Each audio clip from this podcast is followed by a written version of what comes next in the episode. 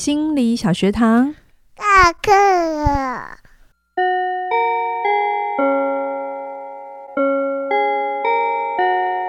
每周五我们一起探索心理学的小知识。大家好，我是嘉玲。大家好，我是班长轩宁。我们来到了后现代的最后一集喽。是的，上一集聊了叙事治疗的哲学观。对，那我们这一集，嘉玲老师说他要用很长的一个故事，他开录前跟我说他要讲很长的一个故事来讲好一个技巧，他最想讲的一个技巧。呃，叙事治疗有很多技巧，嗯，像 reframe，呃。重新换一个框架，然后外化，还有就是把故事改写，故事说把故事说后，很多技巧。嗯，但我想说，因为时间很有限，我不想每个蜻蜓点水，所以我想说，我来讲一个外化比较完整、比较接近一个 section 的呃、嗯、过程。然后这里头治疗师用了哪些方法？其实全部都在做外化。哦，嗯，外化外面的外，嗯，外。化学的化，化学的话，就是把问题从人外推出去到外面去。嗯，OK，好。那这个故事呢，是在景敦跟这个男生，大概一个三十岁的工程师的男生，第二次对话。嗯、然后他就叫他小江，哈，小江，小江一坐下来啊，就给了景敦一个一张纸，然后他就是说，因为上次景敦要他。回去的时候觉得有困难的时候，就把过程记录下来。嗯，那打开纸的时候，上面就写说：“小江哦，用用自己的第一人称，他说我对自己很苛责，我怎么可以这么容易自责？怎么还在没别人还没指责我之前，我就已经先对自己这么多的不满？我怎么可以这样对待自己？我拿着刀，我像是拿着刀。”割着自己的身体，一刀又一刀啊！为什么会这样呢？原因是因为他那天在简报结束的时候，因为他觉得自己表现的不是很好，讲话结结巴巴，然后身上一直流汗，然后事后就算有很多同事跟他说：“诶，你做的还不错啊，你只是太紧太紧张了。”那小江还是耿耿于怀，然后一直跟自己说：“我怎么这么差？我连这件事情都做不会，就做不好。”然后一直骂自己，一直骂自己，然后就去厕所关起来，然后很用力的捶他自己。就是胸口这样子，哦嗯、我想很多人应该有这种经验吧，嗯、就觉得自己没做好，嗯、好，然后景敦看完这些字之后，他就觉得哇，这个真的蛮难过，因为看起来这个男生、嗯、外面看起来短发有型、利落、高挑，笑起来灿烂如阳光这样子，三十岁的男生哈，嗯、大男孩，可是心中却有一个大风暴这样子。嗯、其实很多人都是讲他内在有很多的。冲突，嗯，矛盾。那景敦就说：“你心里这样子有这些声音，很费很费力吧？”嗯、对。然后男这个小江就点点头，嗯。然后呃，景敦先承接他的情绪，然后他就接下来要要来了，要来了叙事治疗了哈。嗯、他就说：“那我们来看看你是怎么说这样的心情哦，就是你这边写说你你好像拿刀在割着自己的身体，觉得自己很差。”好，然后那小江就说我很自责，还有很丢脸。嗯，好，然后景敦就邀请他说，如果用一个比喻，你会觉得这像什么样的状况？你的这个自责、嗯、是像炙热的沙漠，还是冰冷的雪山，嗯、还是什么？然后他就拿出一叠红花卡。好，红花卡是哈克的一个设计。好，嗯、反正就是一叠卡片、嗯、照片这样子。请小江在里面找合适能够去呼应他内心的这个照片，嗯、好，然后过了几秒钟之后，小张小张就从那一叠卡片里拿出，呃，卡片上面照片上面就是一座森林，但是呢，就是发生火灾，然后还冒着烟，然后天空是红着，但是树全部都被烧。烧枯了这样子，嗯、然后小张就说，就像这个火灾，森林森林里的火灾，烧掉了一片森林这样子。嗯，嗯，然后然后那个景敦就看着照片，就说，嗯，好，那我们再来多认识一下这把火。哦，来哦，技巧已经在里面喽。我会用比喻来问你一些问题，那如果有些你觉得好玩，思考一下，你就看，你就回答。那如果不习惯，你再跟我说。有没有？有没有？上一次有讲允许，允许，对，同让让对方同意。对，小江就点点头，然后那个景敦就问小江说：“当你想着这把火的时候，你你会想到什么形容词？嗯、给我三个形容词。好”嗯，小江就说是破坏的，嗯，无法控制的，嗯，还有受伤的。嗯、OK，那这边我们就可以理解哦，原来小江的自自责状态对他来讲就是破坏的。无法控制的，嗯、还有受伤的。嗯，OK，好，然后，然后接下来景都还问了非常多的问句，然后去访问这个火，嗯、关于小江跟火的关系。哈，比如说、嗯、这把火，你第一次跟他相遇的时候是什么时候？还记得那时候的事情吗？嗯，哦，OK，那除了第一次相遇之外，关于这把火让你印象深刻的事情是什么？OK。嗯就你的观察，什么时候这把火会烧得旺一点？那什么时候会比较安静下来？嗯，嗯，那你会说，你会说这把火有什么个性？它是固执的、热情的，还是嗯？当火不在的时候，你会像什么？好多问句，这像是上次有教的什么？当火不在的时候，你会像什么？你会啊？嗯嗯，例外问句啊？哦，对。那它出现的时候又会有什么不一样？嗯，OK，然后。呃，这这些都是景敦把问题问出来了，然后但它里面有这些答案，然后他就说，呃，继续，他就继续问说，你刚刚说这把火从小学就有了，然后是爸爸妈妈很严格的教育下点着的，这十多年来你是用什么方法面对这把火，让你现在没有完全的被烧尽？找资源了，对。那随着这些问句开展，那个我们对火的故事就会慢慢的。打开来哈，那接下来接下来那个小江，啊，景东就问小江说：“你猜，如果这十把十年来十多年来火都一直对你说话，你觉得他最常对你说的一句话是什么？”嗯，然后小江想了一想，就说：“你可以再好一点。”哦。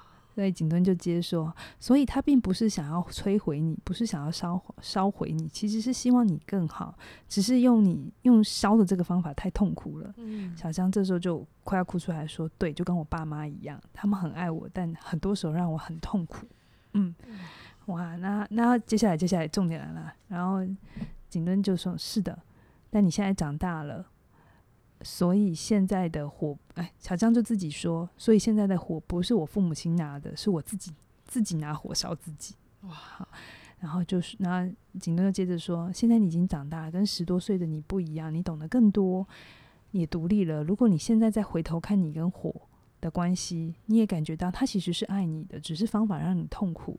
那可以重新选择的话，你跟这把火的关系有什么不同？然后请他再挑一张。哦、嗯。那这一次呢，小张就换了一口气，然后从卡片堆里呢挑出一张，有一个人，然后那个他被泼了一脸水，你应该看过那张照片，就是、哦、就是有一就是刚才是火嘛，然后现在就是有那种被泼水被泼水，然后有可能有一点点刺激，可是也有一点点点看，也但也有可能吓到了哈。然后小张就说：“我希望水可以变，我希望火可以变成水，就像这张图一样。我不够好的时候提醒我清醒就好，啊，不要把我灼伤。对。啊，景敦就说：如果森林的火可以对你说话，是说的话是森林里的火说的是你可以再好一点。那这张水是在跟你说什么话？嗯。那小张就说：哎、欸，少年呢，清醒一点哦，哎，加油哦。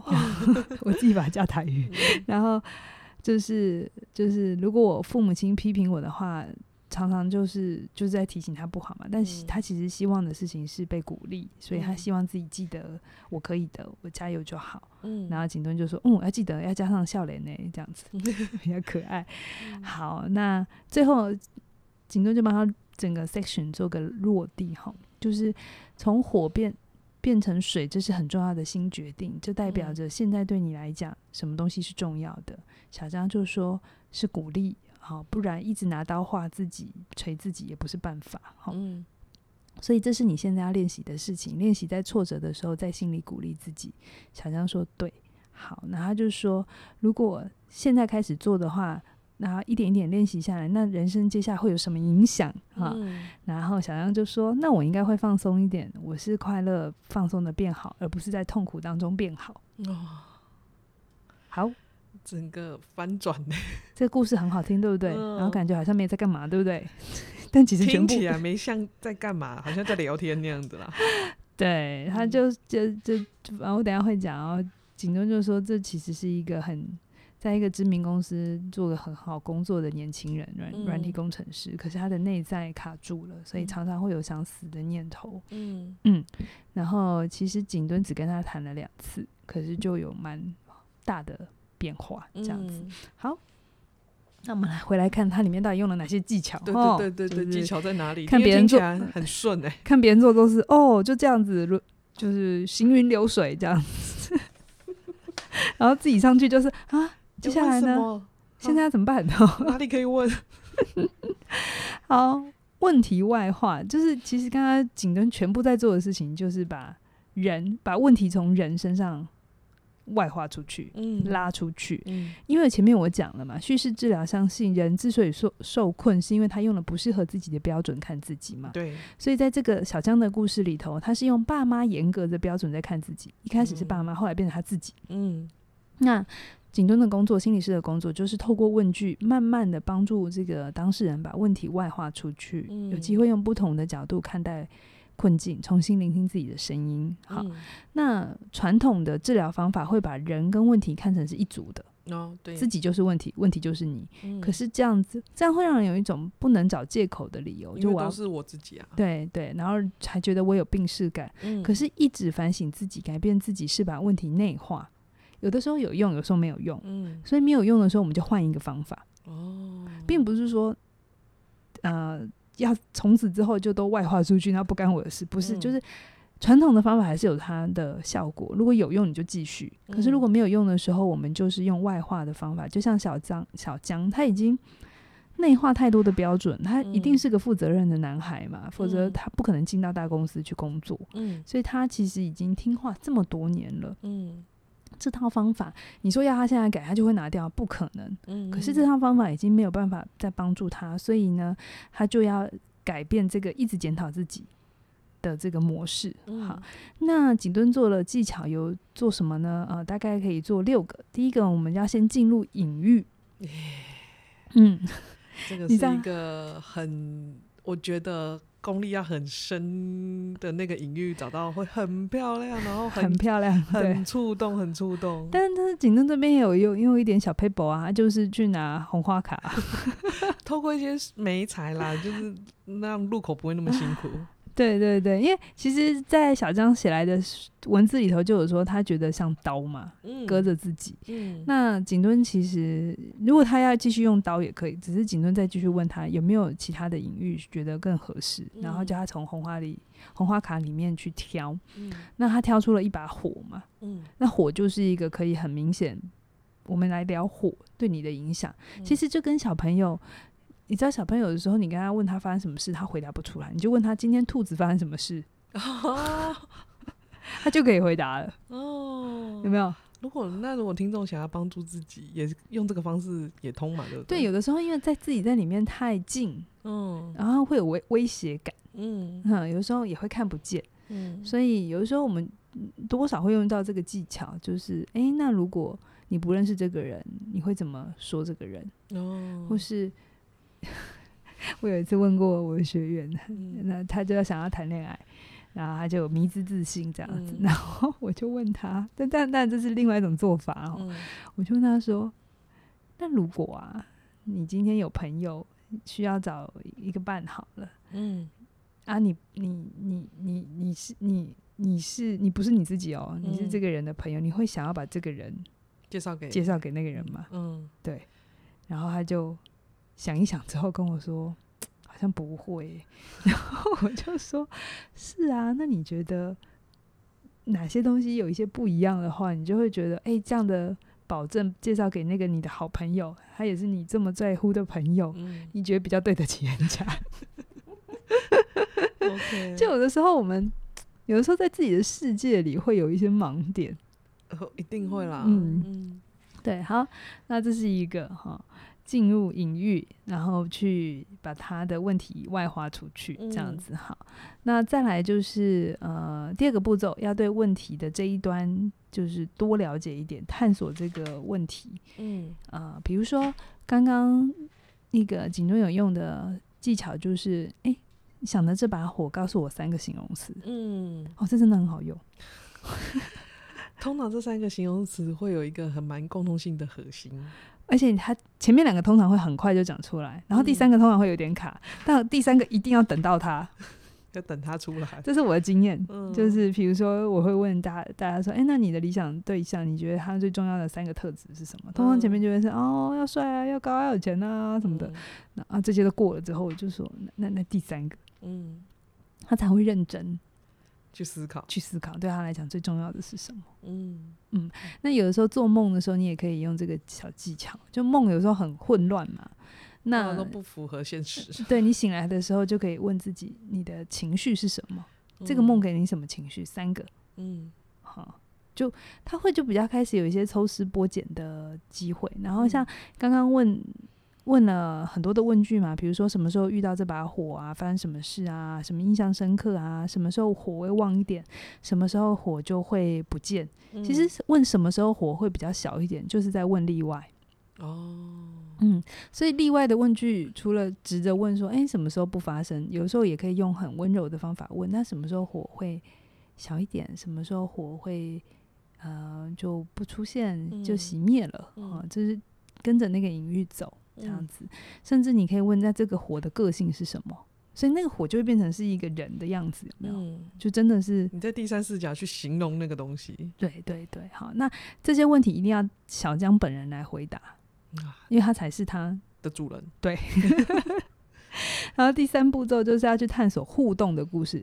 刚刚是认识火，那接下来就是那问题跟人的互动是什么？火跟人是什么？比如说。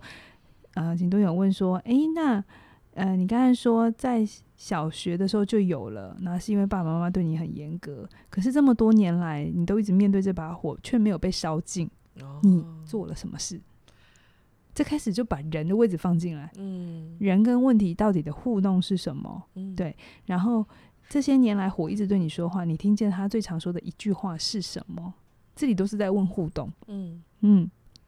就是很多时候去把这一些用互动的，先把问题了解清楚、外化清楚、访问清楚之后，接下来就是互动。嗯、他最常跟你说什么？他为什么要这么说？什么时候你会听他的？什么时候不会？嗯、好，这些都是去把他故事说的更丰厚一点。嗯、好，所以那个治疗的技巧，它其实是很 smooth 的，它并不是一种很戏剧性。可是你就是跟着跟着把那个故事重新改写。嗯，好。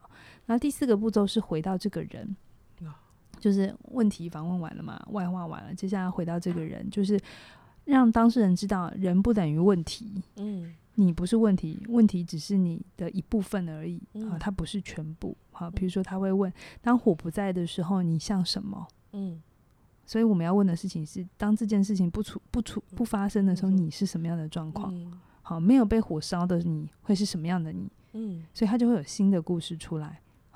好，那前面是四个问句，没有一定要照顺序来哦，就是他可以跳来跳去都是没有问题的，就是看你眼前的人跟着他，嗯嗯，嗯然后带着好奇，想尽办法多问一点。是，然后第五步呢，就是重新评估跟选择。嗯哦、故事讲到后面，我是是不是就有一段话还蛮触动，就是现在已经长大了，嗯、然后小张就是说，对，以前是爸妈拿的，现在是我自己拿的，嗯，然后紧顿在接，但现在的你也更。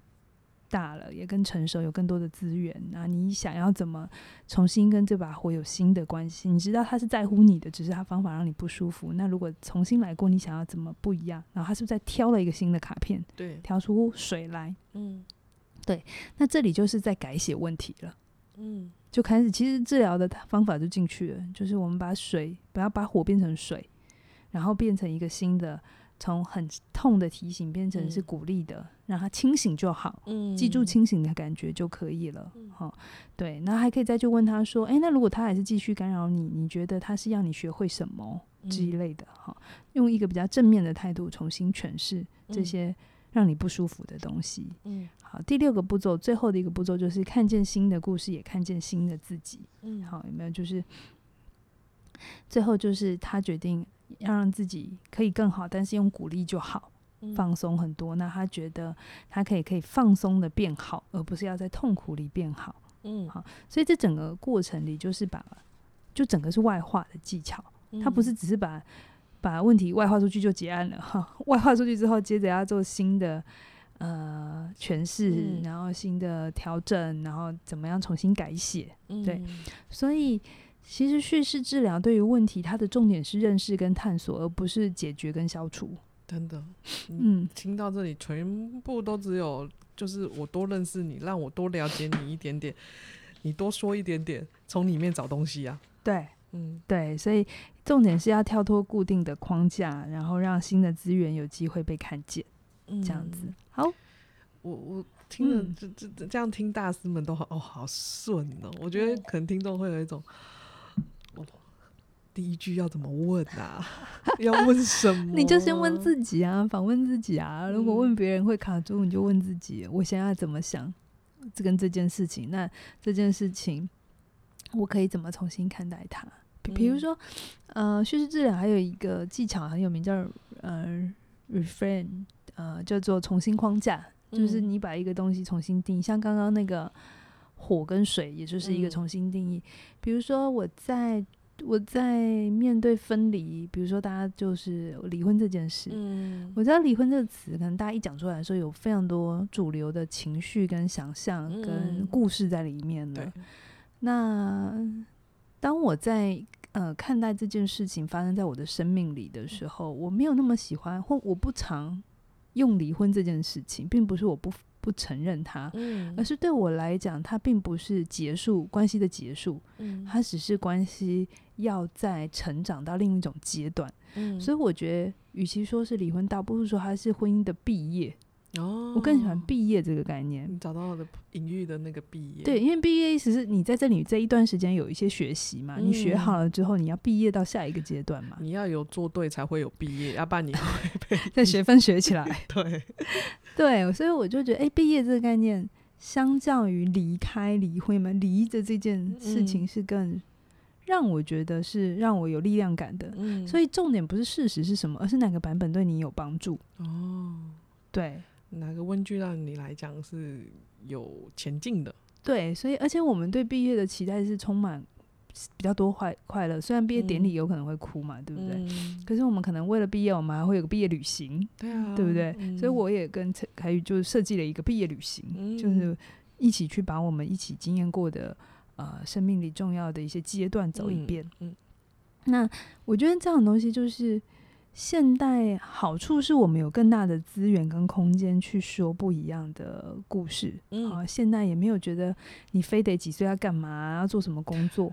就现在很宽嘛，就各种行业，你想得到想不到，它都有可能是种职业，对不对？对啊，对。而且很多时候我都会觉得我学生做的工作超有趣的。然后，对啊，所以，嗯，我觉得那个就是当你能够用不同的角度看世界，嗯，你的生命也开始练习着没有一个固定的框框架，非要怎样。其实最最舒服的人是你自己。OK，当你自己舒服的人，你就可以让你身边的人舒服。嗯，你让你身边的人舒服，你的关系就会变好。真的，好，所以很多时候我的课啊，为什么都会说，先回来自己身上，好好先跟自己在一起，好好的跟自己内在，呃，能够好好安顿他。嗯，你就更能够往外走，不急着马上要改变什么事情。真的认识自己，真的才会是找呃解决问题的核心啊！因为你如果真的自己要什么都不知道，嗯，给你什么都没用啊！真的。好啊，好，那我们最后要来讲每个学派一定要讲的优缺点。好哦，我常常觉得讲优缺点的时候都，都大家应该知道了吧？就一路听下来就已经知道了。这样，嗯、那嗯、呃，后现代或叙事或焦点的优点，当然最棒的就是它跳脱单一视角。真的，它完全没有框架，它。鼓励你打破框架，嗯，对，然后让很多的特色有机会被看见。嗯，那助人者的权威感也会下降很多，很多时候就是陪伴。好，所以比较，嗯，我们之前个人中心治疗一直在说关系很重要，关系很重要。但是我觉得到了后现代，那个关系的品品质才更出来哈、嗯。然后再来就是不同文化的价值跟资源，它会被认识，而不是被主流文化给洗礼，好、嗯，哎，给洗脑，就是另外一种隐性殖民哈、嗯。就我前面讲的，不管我在焦点解学讲的回教的国回教。回教女性的故事，香港王王先生的故事，嗯，然后很多的故事，它都是在当地的文化的故事。嗯，好，好了，缺点，缺点就是他一直都说不知情的立场嘛，啊，unknown 的这种不知道的立场，嗯，很可能会对某些人来说很很没有安全感，可能会在那个过程中感觉到啊，你你现在到底要去哪里，或者是我现在为什么要坐在这里？对。的那种感觉，对，就会觉得很恐慌，嗯、很不习惯。要真的，如这个学霸，我觉得要很大的彼此的信任，信任然后认同，然后愿意开放，对，这真的要蛮蛮多的。我觉得就是要习惯，要适合这一位这样子。嗯，就他不，他我也不觉得他是一个最适合所有人的方式哈、嗯。那他的缺点就是有可能就是因为他的。问句很多，所以治疗师就变成一个在问问题的人，不停的问问题，而不会处理一些抗拒或觉得。还还有一个就是你你自己助人者本身的生命厚度要够厚。哦，怎么说？因为你觉得那个隐喻很好做嘛。我觉得那个是最难的地方，那是最没有办法学的地方。真的找到的时候，就是哇，原来可以这样想，我从来没有这样子思考过。我我觉得，因因为我学习的过程会看一些大师的书啊、故事或 video，有的时候你看一些，像我很喜欢一个催眠大师叫 Erickson，嗯啊，他他做的隐喻真的是哦，出神入化到了一个极点，嗯，就是他真的可以为每一个。当事人量身定做，完全不一样的东西，而且你完全不觉得他在治疗，他就处理掉。好，这是 Erickson，就是催眠催眠大师。好，嗯、好，所以呃，当事人要，当事人跟助人者都要有很愿意向内探索的意愿，然后聆听自己的声音。嗯、然后呃，你我我的经验是，可能你的治疗功力要越。多越厚，你才能够比较能跳脱出问题，看到新的故事。嗯、其实像我年轻的时候，会当个案来的时候，他带着他的议题来的时候，我也会跟他一起在他的问题里卡住，迷路了。因为就就觉得啊，真的是卡住，就真的觉得就这样啊，还能怎样？比如说那个回教国家的故事，对不对？嗯、那个女性是没有资源的，那就就还能怎样？对不对？嗯、可是你需要你生命真的够丰富到，既看过千山万水之后，你就知道，嗯。其实还是很多路的，而且你是真心相信哦，要真心相信，不是因为做这个工作，嗯，你你是真的看到生命的各种可能性之后，像我现在就会觉得啊，都会找到他的路的啦，不要那么紧张，给点时间的，对对，所以真的要有一点厚度，才能够让在治疗室发生的故事，不是只有当下感觉好，是真的可以带到生活里。大家可能会有一种。不知道大家听到现在会不会有一种很无法想象那个画面？嗯，但因为我我自己上过哈克的工作坊，大概有一些就是他离叙事跟焦点比较近，就我比较能理解。嗯，在现场可能找到那个漂亮的隐喻，那个怎么改写，然后当事人当下泪流满面的感动，嗯，然后找到。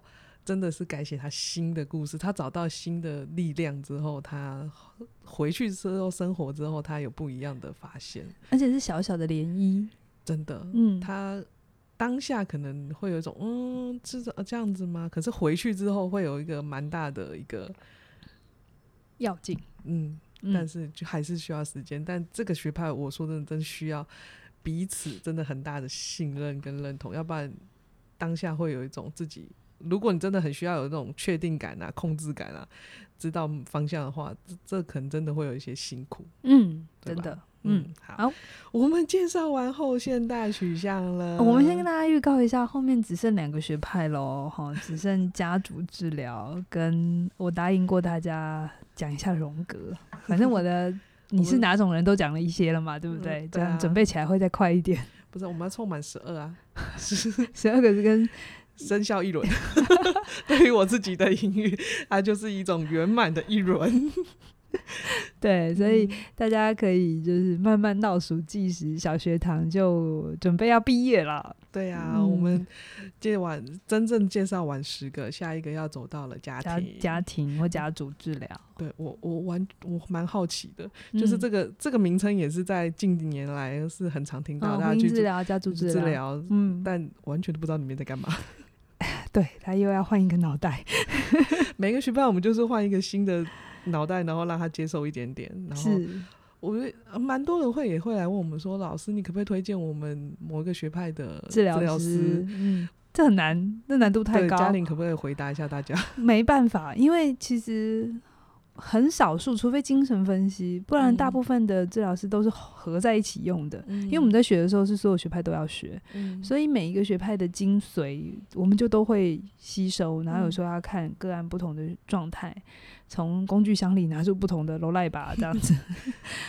对，所以嗯呃，现阶段的治疗比较不强。不会说哦，我就是做哪一个学派，我就只做这个学派，嗯、然后其他学派我就都不会用，不比较不是这样子。嗯、所以我觉得不需要有学派的迷信啦。嗯、哦，对。但是如果你有你喜欢的风格，你喜欢怎么被对待，你可以直接跟你的治疗师说。哦，这才是重点啊，听着哦。嗯，这才是你们治疗的开始嘛。嗯、你的期待，你试着表达。那在表达过程里，跟他取得一些共识，或者是这里头怎么磋商，嗯、其实这不就是你希望学习的地方吗？对啊，哦，把自己说清楚，认识自己。对，然后这个过程里，治疗师怎么回应，而你的感受是什么？那这里头就是已经在治疗了。哦，治疗并不是好像你带来的那个问题才是问题，更多时候是你带着问题进来。是的，我们也把它放在心上，嗯、但是很多时候我们会看见这个问题之所以造成，可能背后有其他，嗯，其他的关键，我们会提醒你一起去看。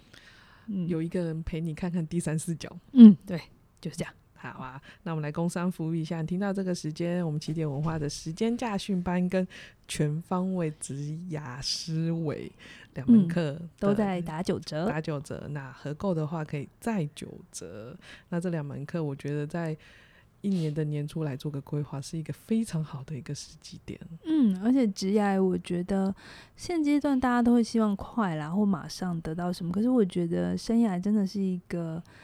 三四十年的一道田，嗯，然后不同的阶段，你需要花时间的地方不一样，嗯，但是你如果真的有真的认真对待你的生命，把你的时间很认真的投入，其实它是会在上面开花结果的，嗯，然后你在不同的阶段，出社会前十年、第二十、第第二个十年、第三个十年，其实都不太一样，而且像现代人。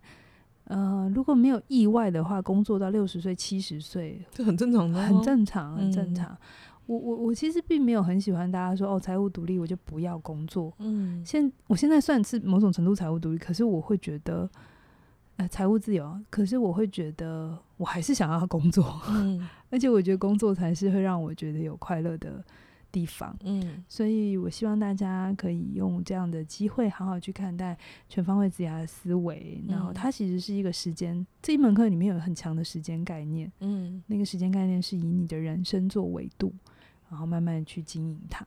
好吧，嗯、那如果你对课程有兴趣的话，在影片的说明栏我们都有连接哦。我们今天就聊到这边喽，谢谢你的收听，拜拜。拜拜。